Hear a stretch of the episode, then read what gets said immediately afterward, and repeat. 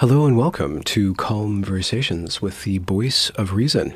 I am your host, Benjamin Boyce, and today's conversant is Rupa Subramanya, who is a Canadian and a columnist and has been writing on various cultural and political issues for a number of years now. She's also international too, so she has a perspective from the point of view of India and the Middle East and Canada. Recently, she wrote a column for Bari Weiss's Common Sense publication, and this column was about Canada's medical assistance in dying program or MAID. What's going on up in Canada is kind of crazy. They are expanding who gets to access doctor assisted death from people who are terminally ill, whose death is imminent, to people with other concerns who might survive but don't want to put up with surviving or can't afford to survive in Canada. And also, mental health issues can get you the shot, or I don't even know if there's a euphemism yet for what they are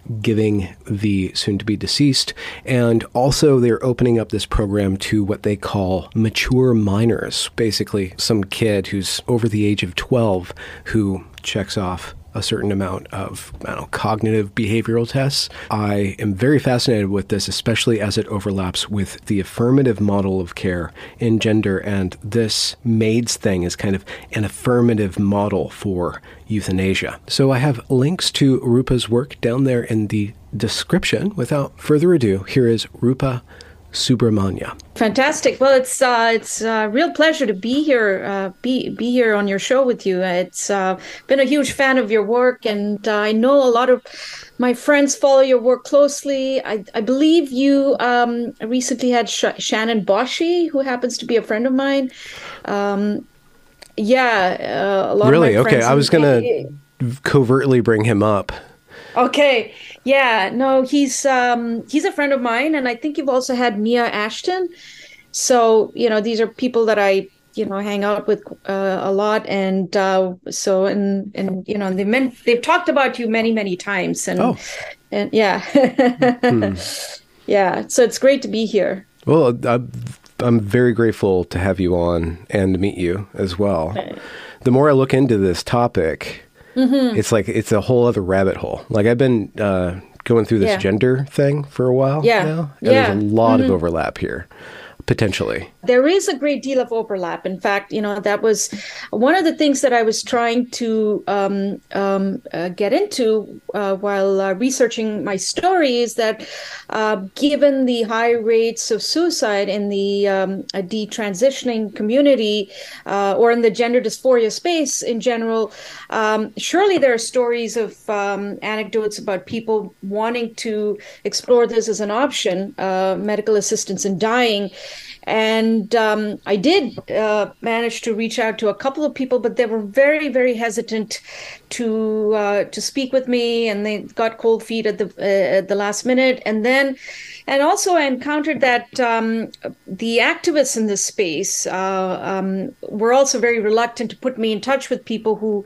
they knew were uh, uh, looking into MAID as an option because they just didn't want um, to encourage um, you know that kind of thinking and you know and, and they just they just felt very uncomfortable um, putting someone like that in touch with a journalist. So you know so that that just went cold. So i couldn't i couldn't uh, pursue that. But i i do think i mean you you do make an excellent point there. I mean it is there is a great deal of uh, overlap between the two. And now now I'm starting to see a bunch of people reaching out to me and saying, you know, there's a lot of conversation happening around medical assistance and dying in this community. And uh, and I said, well, yeah, I mean, I pointed that out to you guys about a month ago, but no one wanted to speak to me. But uh, mm, but you mm. know, it is definitely happening for sure. And what turned you on to this topic? How did it first ping your radar? What well, you know, there was. Uh, I mean, this has been this has been getting a great deal of coverage here in Canada uh, over the last few months, um, and um, you know, almost every week there's a story about medical assistance and dying in the press, and there was this uh, big Associated Press story that appeared in August, I, I believe. Uh, it was a fairly big um, expose on uh, medical assistance and dying in Canada. Uh, it, it was very comprehensive and very very uh, disturbing. Uh, but um, what was lacking in the story, and no, no, uh, you know, I, I, don't mean to, um, you know, uh, offend the journalist here, but uh, many of the ad- anecdotes were um, were from several years ago um, and and so not, none of none of the stories were current.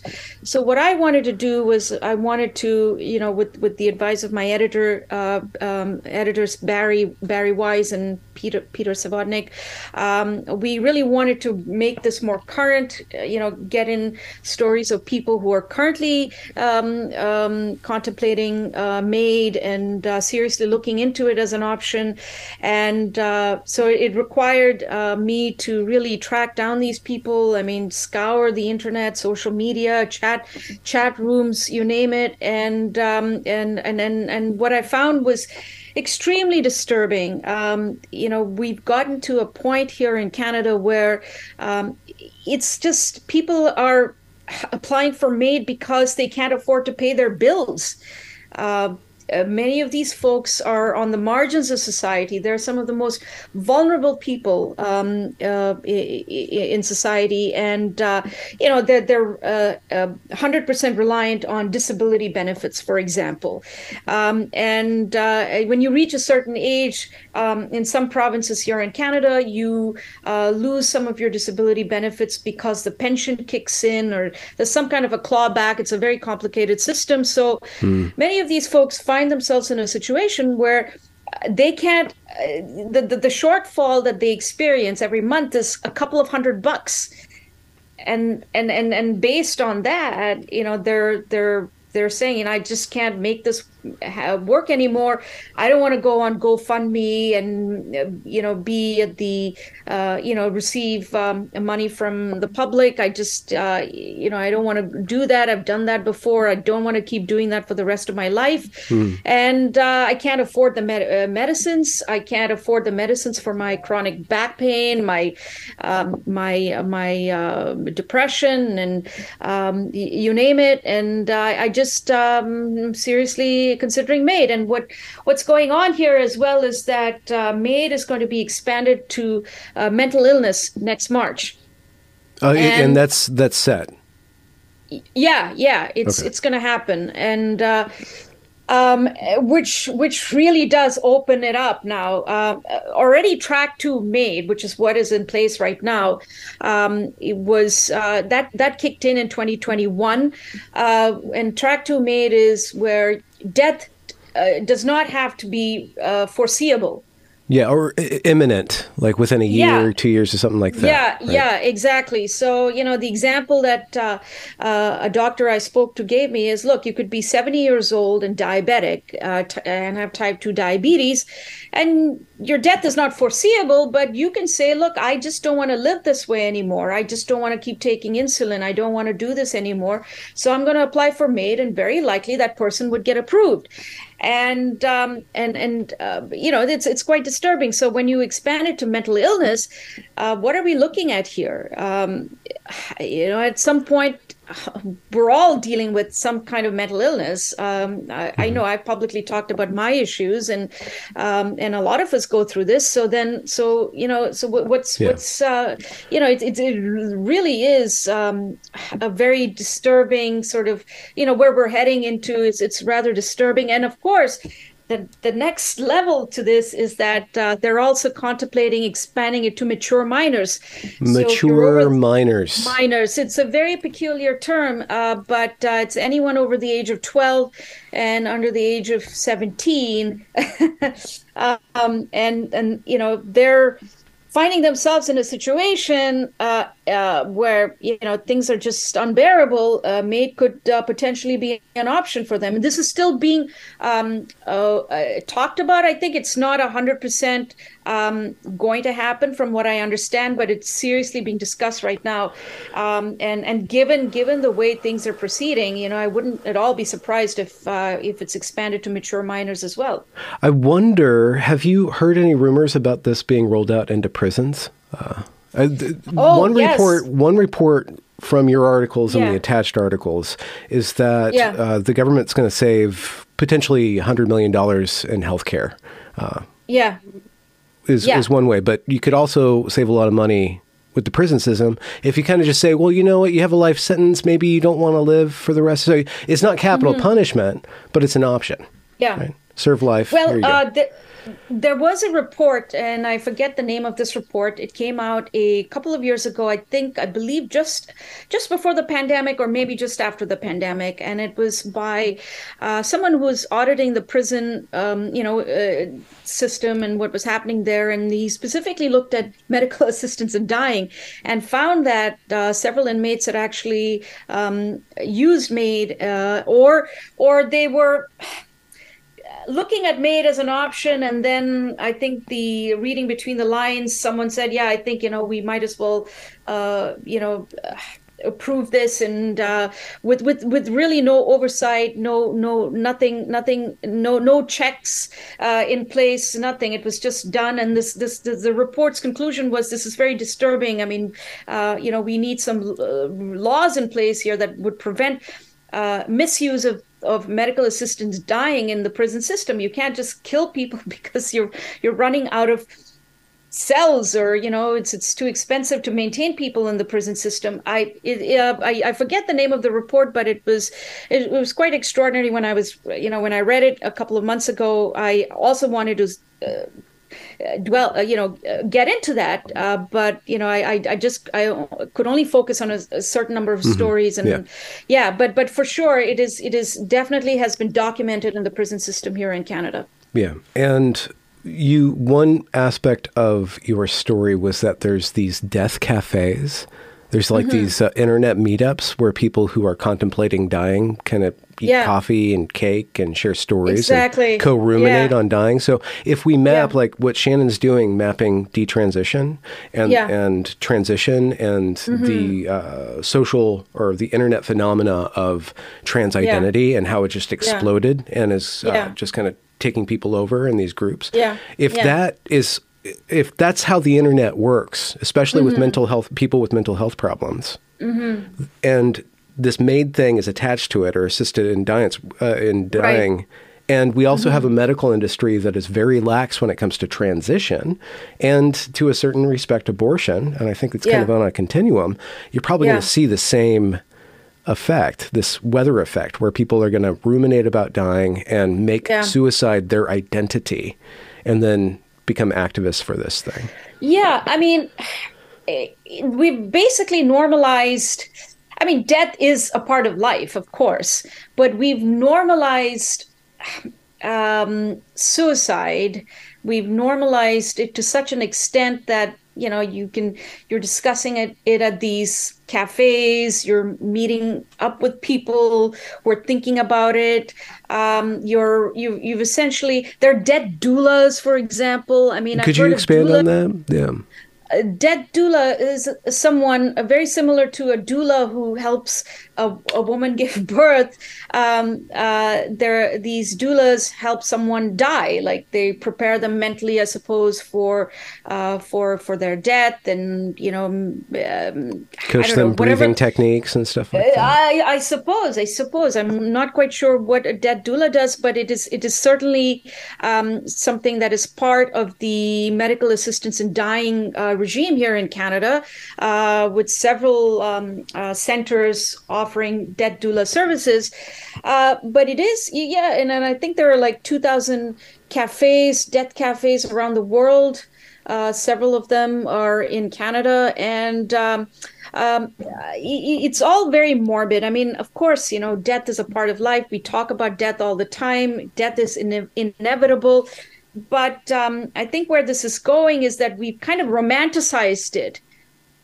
You know, does that make sense? I mean, Expand on if that. you if you if you if you see some of the literature so i i urge your listeners and your viewers to um, go to um, what's this organization called? Uh, uh, death with dignity or something. Um, um, um, it's it's a well-known um, uh, um, medical assistance in dying organization. Dying with dignity. Right they're they're really well known here in Canada. They're, it's called Dying with Dignity, and uh, and they offer. I mean, if you if you look at some of some of the stuff they say, I mean, it's it's like. Um, you know, it's it's almost romanticizing. Uh, this passage, this great uh, transformation yeah, or release, yeah, and exactly. Now, now, look. I mean, someone who is critically ill and they have um, a, a, you know a few months to live and it's it's just uh, nothing is working. You know i get that. I mean i i, I respect that person's right to um, to to go the medical assistance and dying route. But what what is going on here and as i as it comes out in, in my story is that look at the case of Kiano Vafaeian 23 years old uh, di- diabetic um, and um, and going blind. Uh, he's lost vision in one eye, and um, and the diagnosis for him, as far as his vision, uh, his eyesight is concerned, is not not good going forward. Um, he's he's he's only 23 and he had been uh, talking about MAID he had been looking at MAID for a couple of years but were i think for about four years i think and but he wasn't eligible for it at that time because MAID at that time hadn't yet been um, expanded to track two MAID, which is where your death is not reasonably foreseeable. Even but, track two MAID is just so Orwellian. like uh, like only a bureaucracy could come up with something like that. Yeah, yeah. Um, it, I mean, it is. I mean, even even even the term MAID is is just so incredible, right? I mean, it just when when you Google MAID, obviously you you come up with MAID services like cleaning services, but uh, but you know this is it's it's so it's so bizarre but anyway so you're looking at people like 23 year old Kiano Vafaeian uh, who applies for MAID. Um, uh, you know, he, he tells, you know, he's just, he, he, he goes to Florida and uh, goes to a top eye um, um, uh, uh, specialist there, sees him, and, and the diagnosis is pretty bad. He returns to Canada and he's, he's depressed. He's, um, you know, he, he's, you know he's lonely and uh, and and uh, he says i'm going to apply for MAID and that's what he does and he gets approved and um, and and uh, you know if not for the efforts of his mother if not for the fact that his mother discovered that this had happened and created um, a so you know created um, um an issue for the doctor who approved uh, his his uh, his his application, uh, Kiano probably would have died. Uh, he probably wouldn't be alive anymore. Um, and uh, so it was it was extraordinary that in his case. Um, he was approved. I mean, this this he's 23 years old. I mean, I've spoken to him many many times, and I've spoken to mm. him um, post the story, and um, and he's kind of grateful that he's he's alive he you know the last time i was in touch with him about a month ago he you know he said yeah you know i have um, looking at things differently now and uh, and that that was that was quite something it was very touching mm-hmm. I mean he's still mad at his mother at least l- the last time i spoke to him he's he's mad at her because you know he says mm. look i'm an adult my mother had no business here uh, but you know, you also have to understand the perspective of a parent. Uh, you know, she was fighting to save her son's life, and uh, she took to social media. She uh, took um, did a Change.org thing uh, petition where um, you know she she publicly named the doctor and the MAID house where this procedure was about to take place on September um, 10th, I believe. Um, and so they have and, they've just houses, I guess. Yeah, yeah. You go there, yeah, you die, they pack up your body, ship it off somewhere. I I, I think service. so. I, yeah, I mean, and and what is extraordinary about all of this, Ben, is that um, all of this is happening through texting between the doctor and Kiano. You know, it's like, you know, the doctor's like, uh, Kiano's like, you know, I would like to die on this particular date. He says, well, you know, I don't um, do anything on the weekends, but I do make house calls. And, uh, um, and, and, and this is all happening via text. And it's, it's incredible how, um, that's what I mean. You know, it's just become so incredibly normal, uh, normal now. Yeah, We've normalized yeah. it. You know, you're just doing it on Zoom. He says, you know, uh, so the mother, um, uh, you know, as I get into my story, uh, as I show in my story, calls the doctor pretending to be someone else, and um, and she says, look, I have type one diabetes and I'm experiencing vision loss, um, and uh, I, you know, and I would like to, um, you know, I would like to discuss Check my out. options with you. Yeah. yeah, and he says, well, yeah, plenty of patients patients just like you. Um, what do you want to know? And she says, well, you know, I'd like, I, am just tired of living this way. And, um, and she records this conversation and I've heard this. Um, and, uh, and I, you know, it's just how nonchalant he is. He's just, um, this is about someone's life and, um, and, and, and, you know, and, and, uh, you know, it's not, not something to be taken lightly, but yet, uh, the the, the, manner in which he's dealing with this is is just like you know yeah you know it's like come in you know yeah I'll schedule you in for a knee surgery next week. You know mm-hmm. it's not a big deal. I do tons of these things all the time so it's not a big deal. That's where MAID is right now. We've just it's basically like any other uh, procedure you would get done uh, dental work or yeah it's pure service model Right? Yeah, yeah. And, and, and I'm um, sure uh, a patient or somebody who's seeking death uh, through doctor yeah. could just keep on calling different doctors until they find the doctor that gives them what they want. Uh, yeah, yeah. Now this this particular doctor, he's incredibly well known. He's very powerful. Hmm. Um, yeah. Oh, yeah. Yeah. He's he's very well known. He um, he's um, you know consulted um, uh, the, the, the the government of Ontario has actually uh, consulted him on uh, a range of uh, things, uh, different things, including uh, their pandemic responses, their response to the pandemic, and and he's been very um, I think he's been at the forefront of uh, advocating for school closures. I believe this is what uh, some someone who read my story told me. I, I'd never heard of this doctor before, but uh, my my research indicates he's very well known and he's quite powerful. And so, you know, many doctors emailed me and messaged me shortly after they read my story, and they were really. Uh, shocked um, to to read it, and but they didn't want to publicly they didn't want to come out and say anything about it publicly uh, for fear of, uh, um, you know, whatever consequences. Yeah. yeah, for fear of retaliation, whatever consequences they they could they would potentially face if they were to take this guy on publicly. I tried reaching out to him, but I got nowhere, and um, um, and and and and he's now deleted his Twitter account. So this, you know. Um, the, the, shortly after the story came out, I believe a bunch of people were tagging him and deleted his Twitter account. But what I wanted to say was like, you know, when when when Margaret Marsilla Kiano Vafaeian's mother calls him and says, you know, I'm looking uh, uh, at MAID as an option, and I would like to get the whole thing done by December. This is a conversation that's happening uh, in early September, I believe, and she wants everything to be done like, but that's it, start to finish I want it done by the holidays. Um, and uh, he says, which holidays? And she says, Christmas. And uh, and, and and and and so. Uh, uh Does he say I'm, he I'm booked yeah. out through March or? No, he said, yeah, yeah. He says, yeah, I I think that can be done. I think I I yeah, you know, let me think about it. Like, you know, I think it's possible. It's doable. I'll work with you. Yeah yeah yeah and um and she says great and that was the end of the conversation and he says you know we could do a consultation on zoom i mean i'm all for technology i'm all for you know having conversations on zoom and you know but but when it comes to someone wanting to die? Yeah. You know you're first of all there's this phone conversation that you have. You have a brief phone conversation and the next step in this process is a consultation on zoom. And then what comes next? You you make a formal application and then you get approved and then what you die by december? It's it's quite extraordinary. And uh, i can I, the the gender model of medicine or how medicine has adapted to giving yeah.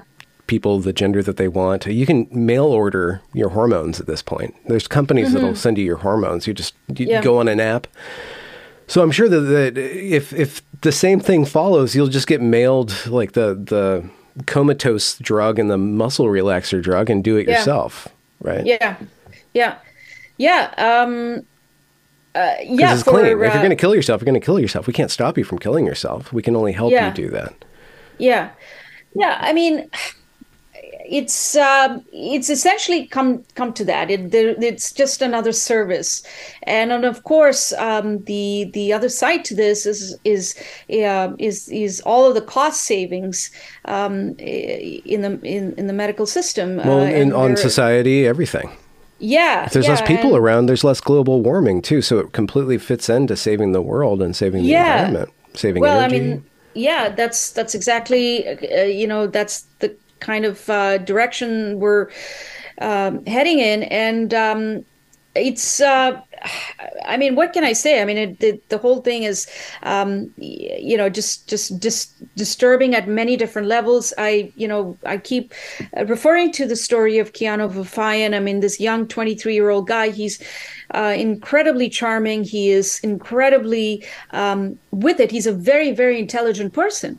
Um, he's just a young man who's suffered a lot physically and mentally and emotionally. His parents went through a very bad divorce, um, and, uh, and and and and and for him to uh, get approved for maid, and he was almost about to die if not for his mother. Uh, it, it's just you know it, it, it makes me ask the question like how many such people have already died. Uh, in well, it's not going to get less. The numbers are Yeah. going up from the numbers are definitely going up and here's the thing um, uh, track 2 MAID only came into effect last year so we don't really have a full year of data yet but that's gonna we're we're, we're gonna get it soon and it's gonna reflect in the numbers and uh, Yeah. Okay. So with so I know that Canada Canada's government has suppressed the data around that bill C sixteen, and I don't know why you guys name uh, all the bills between uh, fourteen and twenty, and, s- but the, it's all the same. But the the gender recognition kind of act, right? Right, and right, the effect right. of that that that's had on women in p- prisons and bathrooms and and Mm-hmm. rape statistics, all that they, they've squashed that down.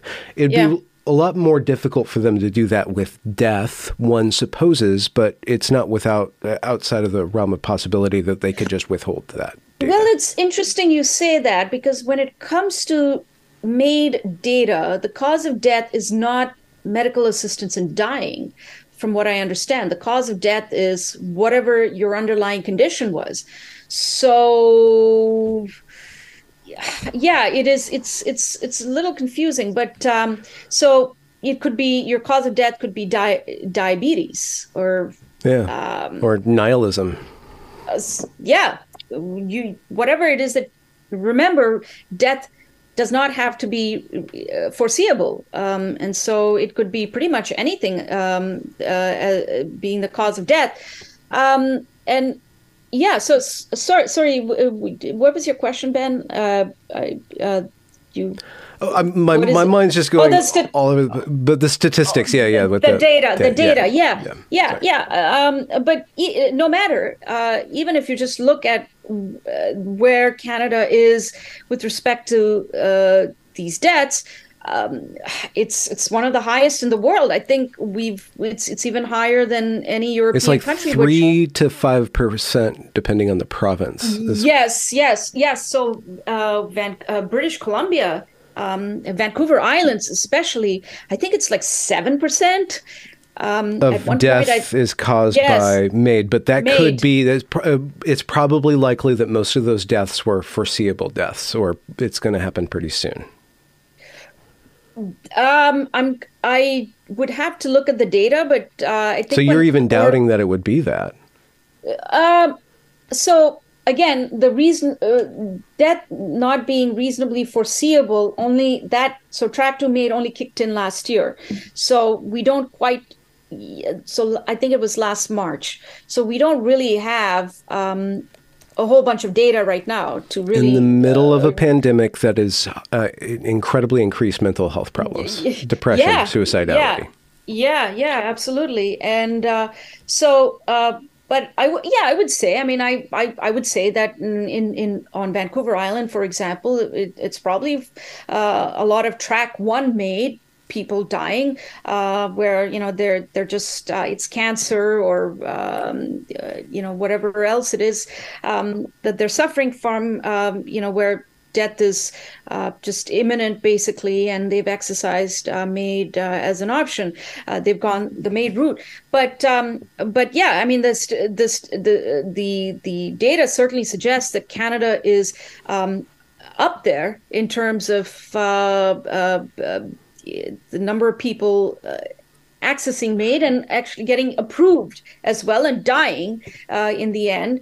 Um, and if you look at from 2016 to uh, when when when MAID first began to about now, I mean the numbers are extraordinary. It's been uh, rapid um, increase deployment. In, yeah, uh, yeah, yeah. I I think even more than uh, some European countries. It's it's even even even um, and as a lot of doctors say, it, uh, who who who I spoke to, uh, who who are not necessarily opposed to MAID when it comes to um, critical illness, when it comes to um, individuals who, who are about to die anyway. Um, so this one doctor I spoke to, um, he uh, he's actually he actually sits he's, he's a physician chair at his hospital on, I sits on the MAID MAID committee, uh, and he's you know he, he told me look I'm not I'm not opposed to MAID in in, in the sense that if your if death is imminent and it, it's unbearable. You have uh, stage uh, three cancer and uh, whatnot. I can see that. But what's happening here is that you have this slippery slope, um, essentially, and it, um, where all kinds of um, there are all kinds of reasons for uh, exercising MAID as an option. And what is lacking in the Canadian healthcare system, unlike in the in European countries, is that unlike in Belgium and the Netherlands, uh, where um, uh, where medical assistance in dying is also a thing, is that they actually have. It, it's not easy to get MAID. You know, you can't just. You know, there are all kinds of checks in place. There's mm-hmm. all kinds of um, mm. um, uh, things in place that uh, that that you know make it difficult to access it. So perhaps that's one reason why their numbers are not as high as ours. In reading about this and and I'm like just kind of peeking over the abyss here. So there's a lot that I don't know what's going on. But mm-hmm. one thing just linguistically that's coming up a lot is this yeah. word called dignity and that mm-hmm. word is so squishy and valuable and and it just it suggests all this great stuff for yeah. this this ideal human life, human dignity. And yeah. just like within the gender medicalization, there's these terms that are not medical terms. They're value oriented terms that just become the kind of the guiding principle or the umbrella for all this other rumination and all this other kind of rationalization of this process. Why? What's your take on the word dignity? Uh, Pops up over and over and over again. Why is that yeah. the guiding? Principle. Well, I'm, I'm wondering if that's why Canada, if there's some sort of value within Canada culturally that's making mm-hmm. them slip into this very permissive, liberal, progressive use of dying by yeah, doctor. Um, well, so uh, yeah, I mean, look, if you're dying with dignity, so um, that I suppose you know if you if you are um, in so much pain and it, you you just you know it's unbearable and you um, you're suffering constantly. And this is not how you want to um, you, know you and you want to be you you you you want to be able to decide when you die. And your uh, loved ones uh, also suffer because they see you suffering and everybody's suffering at this point. And and and and i and i suppose the the term dignity there makes sense to me. I think it it um, it, it has its place there. You know, do you? For some people, they just want to be able to set their own terms. You know, that's one way of dying with dignity, I suppose. You you you you you don't you mm. take matters into your own hands and you uh, decide when you want to die, on what date, and how you want to die, and uh, and and uh, it, you're in charge at a certain level of cognitive functioning too. Like I'm not slobbering and pooping everywhere, and I can exactly. still make sentences. And yeah, like that, yeah, yeah, yeah, exactly. Uh, and and so I suppose I suppose yeah. I mean, uh, for a lot of people, they they they still want to um, have their dignity in place. They don't want to see themselves get to this point where that's that this is happening to them, where they're no longer in control of their bodily functions, for example, um, and um, and they just want to put an end to their suffering. Mm-hmm. So I can see that, but the thing is, I mean, this is now being applied. It's what, what what's ridiculous. It's being applied to everything now. I mean, how does someone not being able to um, why is someone who's not able to afford two hundred dollars a month in in in in in, in medicines, um, uh, you know, looking at MAID uh, uh, and hoping that they will be approved next year when it is expanded to mental illness, um, and. W- what is the dignity there, right? Where is the dignity there? I mean, it's. I, I just, mean, the, the, medical or the mental yeah. health industry is so messed up. right now yeah. that it's like that is not I would not put my trust in mental health for this yeah. stuff, like diagnosis and the, even yeah, the care. Well, I don't even see the care being sufficient most of the time. No, no, it's not. I mean, for mental illness, for example, uh, you know, I can tell you, I, I went through a period of insomnia at one point, and um, uh, and you couldn't see a doctor in person, so I had to call. Uh, a walk so a walk-in clinic because I don't have a family doctor. Welcome to Canada's socialized healthcare system. I've been waiting for years to get a uh, um, a family doctor, but uh, you know no such luck.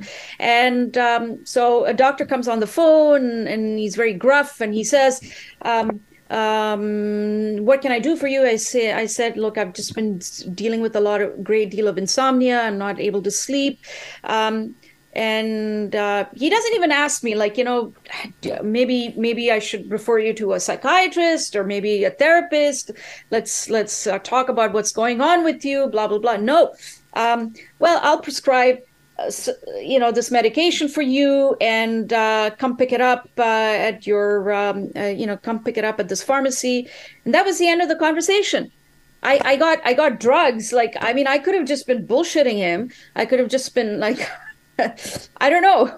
Your body, um, your choice. So I mean, yeah. Why would he? I, I, so there was there was just uh, there was uh, no effort at all uh, to you know made to you know actually spend some time chatting with me and you know figuring out where I was coming from. And maybe maybe medication is not the way to go uh, here. Maybe maybe you should um, look into certain aspects of your life. As it turns out I realized uh, you know I was on it for like 10 days and then I hated it. Hmm. um, but I discovered uh, meditation and mindfulness and that's hmm. really made a huge difference and I will never do anything like this ever again. But the the point of this story is that the you know our our healthcare system here in Canada, which is a socialized healthcare system, uh, while free and everything, um, is is is at a critical stage right now. It's mm. basically falling apart.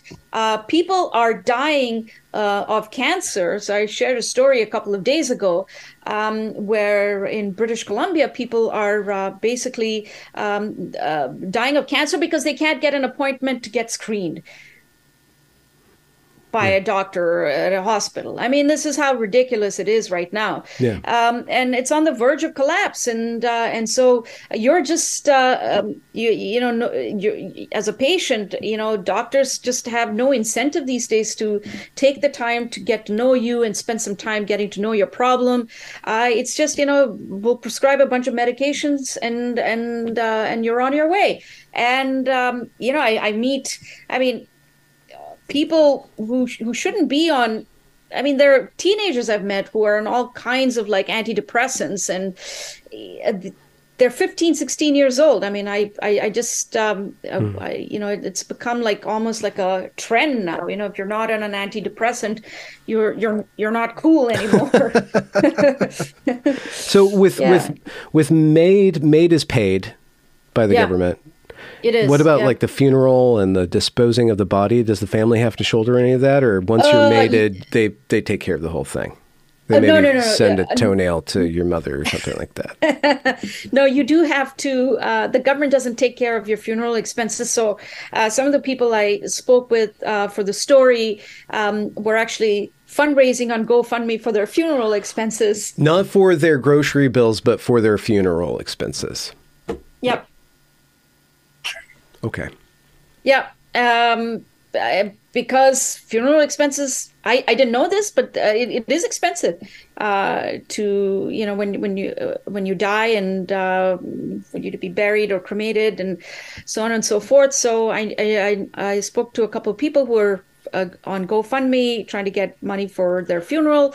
Um, so it's in, it's in, conceivably easier to die than it is to deal with the consequences of your death? Like, like it, it would take conceivably, it would take more effort and resources yeah. and time to set up your funeral than to set up your yeah. Death. Uh, it's also easier to set up, uh, to to die. Uh, it's easier to get MAID in Canada than it is to get a doctor's appointment uh, uh, for I, I don't know for uh, chronic pain or hip replacement screened, or something. Getting or screened, for, for cancer. cancer. Yeah, or yeah. You have to wait three years for a pinched nerve, but two weeks for yeah yeah it literally is that simple it, li- it literally is that easy and uh, um, I mean, there are all kinds of stories of people yeah. calling calling the MAID helpline and saying that, look, you know, I want to die, and they're like, okay, um, you know, how, how, do we how do we assist you with that?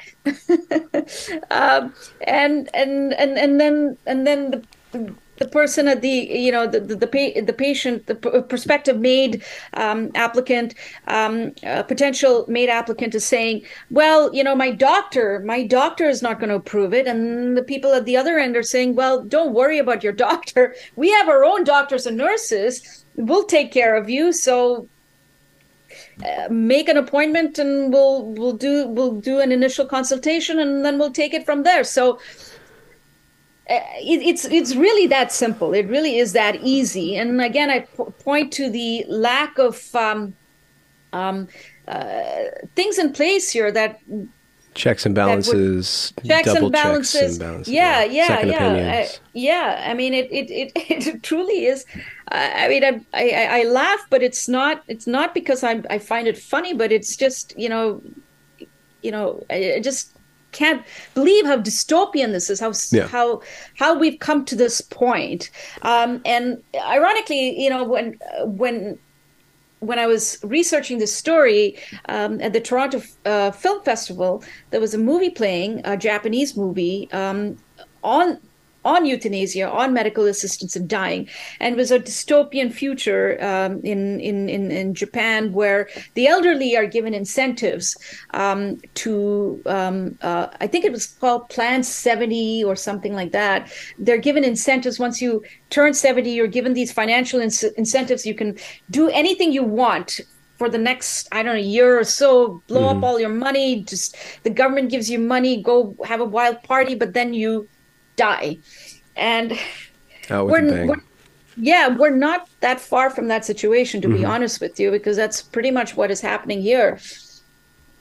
Although the government here is not giving you financial incentives to die, but they're certainly making it easier for you to die. They're certainly making yeah. it more accessible. They're certainly opening it up uh, to all kinds of groups now, and uh, and that that is uh, definitely something to be concerned about. Why is this disturbing? It's hard to articulate. I, I want to hear you try to articulate why it's disturbing that if if somebody doesn't want to live, that they could just not live anymore. Well, you know, I've grappled with this question as a classical liberal I, you know, I, if, if you if you want to uh, die, if you want to, you know, my body, my choice, um, you know, all of that. But I think we seem to be on a slippery slope here. You know, where where just about anything is enough to qualify for MAID, right? Um, and especially when you look at the fact that MAID is going to be expanded next year uh, to include mature minors um, and uh, and and and uh, those without mental any physical health. ailments. Yeah, yeah, and mental illness as the sole underlying condition.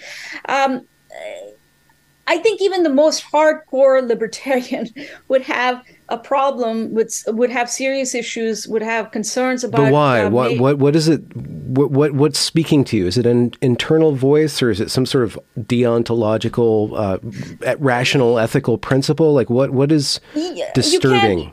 You can't vote. You you can't you can you can you can't vote at that age. Um, you can't vote when you're 13 years old. Uh, you can't drive a car. You can't purchase a gun. You can't join the army for example.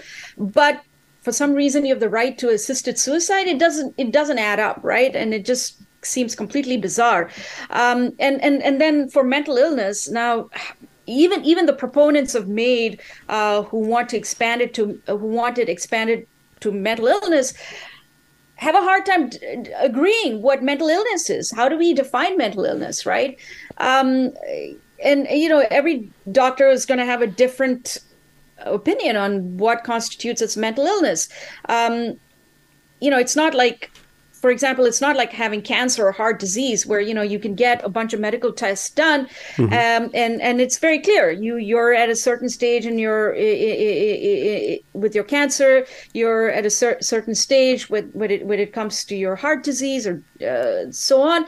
But what about mental illness? Um, there are people who've had mental illness most of their lives, but there's they're alive, they're doing well, they've uh, um, you know come out dealt of it with somehow, it. Yeah. yeah, yeah. So it's it's it's it's it's really a dangerous territory t- territory we're looking at, and and and and so you know the law has just been made progressively looser and looser.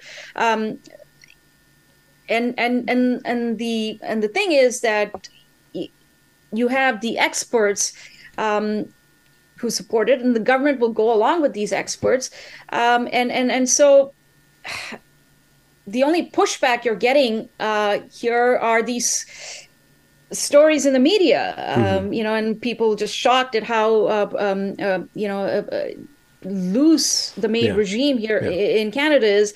Um, but also, you know, I, I, think about it from the perspective of society. Uh, you know, as an individual, you know, as a, as you know, if, if, you're a libertarian, you're you're looking at the individual. Um, you know, maximizing their their utility, right? Um, they're they're they're they're, basically um, um, doing what is in their best interest. Um, so the individual individual is everything. The family is nothing. Um, and this is where I think, say, for example, the far left and the hardcore libertarian actually have a lot in common. Um, but, but you know, but individuals are bound together in a in a family, um, and the decision an individual makes um, impacts the family at large. Um, so what I'm trying to say here is, you know, I, I, have a training in economics, and I'm looking at it from an economics perspective, hmm. where where the household is ma- optimizing. You know, they're maximizing for the best outcome, um, and it's not the individuals doing that separately. It's the household as a unit. Um, so if you use that, you use that and apply to MAID, it gives you a very different perspective on MAID. Um, and so, so you know, I, I, would say you have to consider the full impact on the family, uh, and by extension, society at large, the larger community, mm-hmm. um, and which, which, after all, uh, let's face it, is a, a, web of interconnected families, um, as yeah. as opposed to um, everybody just deciding for themselves, right? So and this is this is hmm. this is where i'm going with it you know I've, I've grappled with this and this is why i think that you know we're this is really eh, going into a very dangerous area there's this um there's this uh, kind of couple paragraphs in the middle of your article where you yeah. compare and contrast two doctors, and one doctor is adhering to the do no harm principle, yeah. and the other doctor thinks that that is archaic. And when I listen to that second doctor's like, well, yeah. how does he know what he's doing? And he, it goes it goes back to dignity. So this is a moral question. This is a mm. very mm. big moral question, and mm. I don't know. I, I wonder if it's it's becoming increasingly progressively easier to access doctor assisted death because there's no shared moral framework anymore or that the moral framework that valued life yeah as sacred or as something that cannot be you know you, you protect life yeah. that that had already been gone and so everything else is it, it just seems to me that that's kind of a kind of a bigger yeah. philosophical question. There but is. like yeah. what you were saying, just with that one interaction with a doctor and an insomnia, he didn't yeah. care about you and your life. Yeah. It was just like, okay, you're a body. I'm going to give you this chemical, and we're going to go on. Yeah. There's no, there's yeah. no holistic, and then you had no. to find that meaning yourself. Exactly. Which is great exactly. from a libertarian or a liberal point of view. You get to opt yeah. into a belief system, but if if that belief system isn't in society at large, like it, society at large is just going yeah. atomize and crumble. It is. It is. It is a very. Um, I mean, there is a moral dilemma here for sure, uh, in the sense that you know I'm exercising my choice to do whatever it is to my body. But at the same time, I rely on the system. Um, mm. You know, I rely on. I'm not a doctor, uh, and I expect doctors. Now, the Hippocratic Oath. I mean, going back to these two doctors. So this one doctor, Dr. Warner, says I'm old-fashioned Hippocratic oath do no harm basically. That's where i'm coming from. And uh, and this other doctor says hippocratic oath what is that? Like i you know i i gave up on that a long time ago. Um, you know it's it's very archaic. It doesn't do anything to address uh, current issues. And uh, and uh, you know medical assistance in dying is as old as time itself in a sense. And we're just trying to make it easier because um, uh, you know we're just we're just uh. We're just trying to yeah we're just trying to make it more accessible so people can access it with uh, you know die with with dignity and and so on and so forth. So you even within the medical profession you you you know you have doctors openly saying i don't believe in the hippocratic oath anymore. What do you do? Would you go to a doctor who says i don't believe in the hippocratic oath i don't know. It makes me feel a bit uncomfortable. Well he, I, what i was saying is that he still believes in something but yeah. it's this other thing that's you can you have to judge it by the fruits, right? He, yeah, he says this yeah. word dignity, but there's a lot in that word, and I, am just challenging anybody listening to this, looking into this, that if you see that word dignity, it's just like equity in the racial debate in America. Equity. What does that really? What does equity really mean? Everybody mm-hmm, has a, mm-hmm. a different. It, it's one of these weird words that gets to do a lot of work to to make the process of political change expedient. Yeah. By the way, on dignity, I mean, this is um, a point uh, worth making. Uh, this is something um, worth pointing to, which is uh, there's a well-known doctor. Uh, he's an anesthesiologist. He's actually Canadian, and he uh, he practices in the U.S. I'm not quite sure where, but um, and he's he's been at the forefront of um, pointing this out that there's nothing dignified with um, when it about medical assistance in dying. The medications that are administered to these patients actually cause a lot of pain. Um, and he's he's um, documented this he's studied this he's published. And uh, and so you know he's and he's actually challenged the term dignity um, uh, yeah. uh, many times. He says this what is so dignified about someone basically you know um, giving up.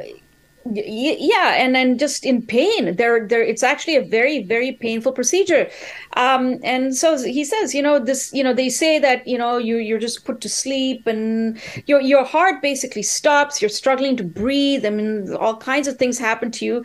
Uh, where's the dignity in that? I'm it, it's it's it's a really weird word to use for sure. Yeah. uh, but um uh, you know, like I said, I mean, we we've employed these terms to kind of um, make normalize all of these uh, very very important um, uh, top uh, morally, uh, um, uh, you know, these moral dilemmas. You know that you know you're dying with dignity or you're I don't know, transitioning with grace. I, I don't know. I that's yeah. that's more your your your your, your uh, area, but you know, you you know what I mean. Like it's it's just um, uh, we've just romanticized these uh, these things with death doulas, death cafes, and uh, um, hmm. Uh, yeah, I don't I don't know.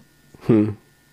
So, are, Rupa, where is your work usually found, and, and what is your work broadly about, and how can people follow you and contact you? Yeah, so I write uh, for Bari Weiss, is Common Sense, and um, I um, so you they can find my stories there. But I also write um, a column for the National Post uh, in Canada, um, and so they can find my work there as well. And then I have a podcast for True North, um, which is uh, an independent media outlet here in Canada, and it's a weekly podcast. And I look you know, uh, deal um, uh, talk about a range of different issues uh, every week. Uh, but typically, I mean, I, I tend to focus on. I mean, there's nothing specific. I mean, I'm not I'm not like a tech reporter or uh, mm-hmm. Uh, someone who works um, on the fashion health beat. issues yeah. or the fashion beat. but although that would be fun, but you know, just anything that that I find interesting, and uh, the intersection of government and society uh, really fascinates hmm. me. And so anything in that area um, uh, grabs my attention, and if I can find something, I write about it. So mm-hmm. I this is a different interview from normal. I usually couch everything in the biography, but we're kind of pressed for time. And this is a really powerful, complex topic. Uh, so, yeah. what just kind of to wrap up, like what drives you, what tends to make you most curious and engaged? And, and where you like you really I gotta I gotta go after this story like when you look at the pattern of what you end up producing like what do you see as your driving force Wow. Yeah, I have. Uh, that's a great question. Um, I, I just I'm just intellectually curious. I just uh, when I when I latch onto an idea, um, I'm very obsessed. I get very obsessive. You know, I won't let it go, and um, you know, I I uh, pursue it relentlessly. And um, and again, I mean, depending on um, what the topic is, like the the, the story on MAID was, uh, you know, I, I knew that this was very important and um, mm. and it had to be uh, done in a certain way and um, and and and and mm. um, and hopefully, you know, it, it's had some kind of an impact on the debate here in Canada and elsewhere, actually, because other countries are also looking at this, um, and especially the UK, I believe, at this at, at this uh, uh, right now as we speak. But um, no, what what drives me really is just my, I guess, just general intellectual curiosity about uh, certain topics, and um, I just, um, yeah pretty hmm. much what drives you, Ben. I'm, or, I'm just there, passionate about certain issues, and yeah. Um, yeah. Is there is there um, a particular topic that was really frivolous that you really just got super geeked out about and and recently over the last few years of writing and stuff? I think really was it silly it was, come to mind? Like it's just some weird thing that was not completely morbid. Uh, the MAID thing's really weird but like yeah. another kind of quirky, not so social thing phenomenon. Uh, no, I no, I, I think I generally tend to work on these deeply existential issues. I, I, maybe that's what drives me. I think I'm just hmm. obsessed with uh, existential issues, and um, hmm. um, yeah, um, I, I I can't say. It. I mean, I done anything like that but like for example the truckers protest mm. i think mm. that was that was uh, that was that was fun um i did that you know, change your political perspective or were you kind of on kind of already kind of thinking kind of like the truckers kind of were thinking or did that oh yeah yeah yeah no i've always been um I've always been like this. I mean, a part of it has to do with my background. I partly grew up in the Middle East. I partly grew up in India, two very different places, but uh, but they both challenged me intellectually uh, uh, with respect to things like uh, individual liberties, um, uh, religion, and uh, so on and so forth, and and and my my my position as a female in, mm. in, in in in both societies, and so I always that I think from from when I was maybe 13 years old 14 years old i you know quickly developed a very very independent streak. Uh, you know i, I was very very um, I, I, you know, I challenged everything around me, um, uh, which caused a lot of grief oh, you for think? my parents. I was going to ask. Especially when you live in the Middle East, you know, you never challenge authority. And uh, oh wow, you know, yeah, yeah, yeah. And so I was always doing that with my teachers and. Uh, so and when and did so you forth. end up in Canada? How old were you? I came here when I was 19, uh, 18 years old in uh, 1998. So you came to the free the free West where it was very liberal, open. And, oh, absolutely, yeah. absolutely, and that uh, was a breath of fresh air. You have no idea, like how hmm. liberating it was for me. I came to Canada, and uh, um, you know, I, I, I I no longer had to be deferential to my elders. I no hmm. longer had to be afraid of questioning things, and you know, I could be myself, and uh, there was no looking back. Um, and so what I've experienced in Canada over the last couple of years is the opposite of what I experienced when I first came to this country. We've actually, um, there's been a fair bit of backsliding uh, as far as these things are concerned and the things that I care about. Uh, um, and uh, I've pointed this out many, many times uh, through my writing and in social media. And um, I've seen a shift here in Canada, and that was, um, and that all came together during the truckers' protests because the protests um, were about standing up for one's rights um, and for one's uh, liberties and for your you don't want to get vaccinated but you're being forced to get vaccinated to keep your job mm-hmm. these are people who were you know just average canadians standing up for their individual rights and freedoms but they were portrayed as far right and violent violent thugs and uh, and and and there's actually a public undesirable inquiry yeah, and the prime minister invoked the Emergencies Act yeah. uh, and froze um, his finance minister. Oh God. Yeah, I mean, for fifty dollars, you uh, you donated to the uh, cause, and you found yourself uh, um, locked out of the financial system. Um, and you know, you have uh, you you're, you're, you're, you have a family, you have young kids uh, to feed. I mean, to take care of. I mean, this is this is outrageous. I mean, and he he he that... made no step to actually diplomatically meet with them. He would not dignify no, them with his. He, yeah, he refused to meet them. He refused to meet them, and I know that they, the protesters. I mean, I spoke to so many of them, and this was the basis of my story for Bari Weiss, which is how I began writing for her. Uh, every one of them. I mean, I, you know, I'm a person of color. Not that I need to flag that, but um, it, it, it becomes relevant because they're being portrayed as racists yeah. and you know bunch of crazies and here i was like walking every day. I'd spend like 10 12 hours with them every day and then spoke to the truckers the protesters you name it. And it was it was like like uh, the, you know it was just like a winter carnival uh, with some of the friendliest people on the planet. And uh, and what's ironic is that they inspired i think everybody else around the world. You know these are people who uh, stood here in the freezing cold. You know they slept overnight. Minus 20 five degrees Celsius. Um, uh, you know, I don't know what that's in Fahrenheit, but uh, you know, it's cold. Yeah. Whatever it is in Fahrenheit, it's very, very cold. So it, it took a lot of. Um, it, it, showed their resilience, you know, their their passion for what they were standing up for, and um, and and and and so, you know, so to answer your question, I of course, you know, I, I respected that. I, you know, even if I don't necessarily respect a cause. Um, I respect someone's right to protest peacefully. I mean, that is a basic tenet of uh, of living. Uh, you know, one of the basic tenets of living in a liberal democracy: um, your right to free expression and your right to uh, protest uh, peacefully. Mm. And that's exactly what they were doing. But um, unfortunately, they were, um, um, you know, they, there was an attempt to denigrate them and to um, and to uh, try to discredit them really as a bunch of racist white supremacists, which they were not. Yeah. And um, and and so. Uh, you know, it, it, as as someone who believes in these uh, classical liberal values, and they're very dear to me, of course, I totally uh, saw where they were coming from. And, and um, when when Justin Trudeau goes on Twitter to support the hijab burning in Iran, yeah, what did you think about that? Like having lived in the Middle East, yeah. watch the trucker, watch watch his hypocrisy on that.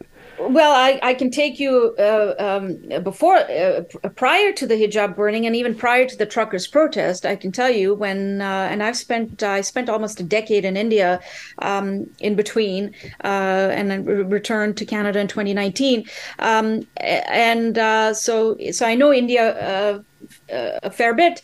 And there was this um, farmers' protest in India in December of 2020. Um, and it was a protest. Uh, the farmers were protesting against a bill um, that would essentially see um, many of them losing their livelihoods, and and so they they in Canada or of, in India. In, in India, in okay. India. Okay. Uh, so this was a bill uh, in, in in India, and the farmers were agitating against this bill, and uh, um, and it was it was you know it was a really big protest. They basically brought the uh, capital, New Delhi, to a standstill. They had blocked uh, highways. Sound familiar? Uh, mm-hmm. They blocked uh, uh, the main uh, streets, and um, and I know people living there uh, found it uh, very, you know, it was very inconvenient and found it to be a nuisance. and the Indian government could really do nothing to get them out. The protests went on for a year and a half. But what happened in December of 2020 is Prime Minister Justin Trudeau basically. Um, uh, uh, you know, told the Indian government that they need to dialogue with the protesters, with the farmers. Um, and, and it, and it created a diplomatic incident because the Indian government was like, it's none of your business. This is a domestic Indian matter. And wait, is uh, this for, from? Is this where that one photo of him like dressed up as uh, in the at the Taj Mahal uh, wearing oh, traditional no, garb, total appropriation? No, that, no, that's the disastrous India visit from 2018, where he and his family. Um, it was a previous diplomatic disaster. a previous diplomatic disaster, and and really, you know, that oh. kind of. Um, um, did it for him in India. I mean, no one takes him seriously. Like the mm. prime minister didn't, the prime minister Narendra Modi didn't, um, um, you know, go to receive him. Uh, this is the prime minister of Canada coming to visit India, and the prime minister didn't show up. He sent, he sent someone in the agriculture ministry to receive him at the airport. and um, I, yeah, that that that was. Uh, that was like a watching a train wreck in you know in slow motion. Like every day there was something right? Every day there was something going on with um, trudeau and his family and they were um, you know and, uh, and a former terrorist showed up at one of his events in mumbai and uh, how how did he manage to get in?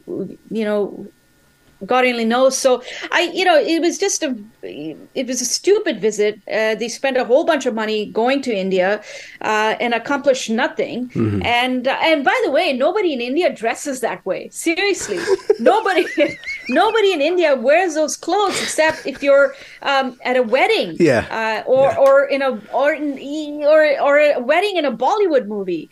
Um, yeah.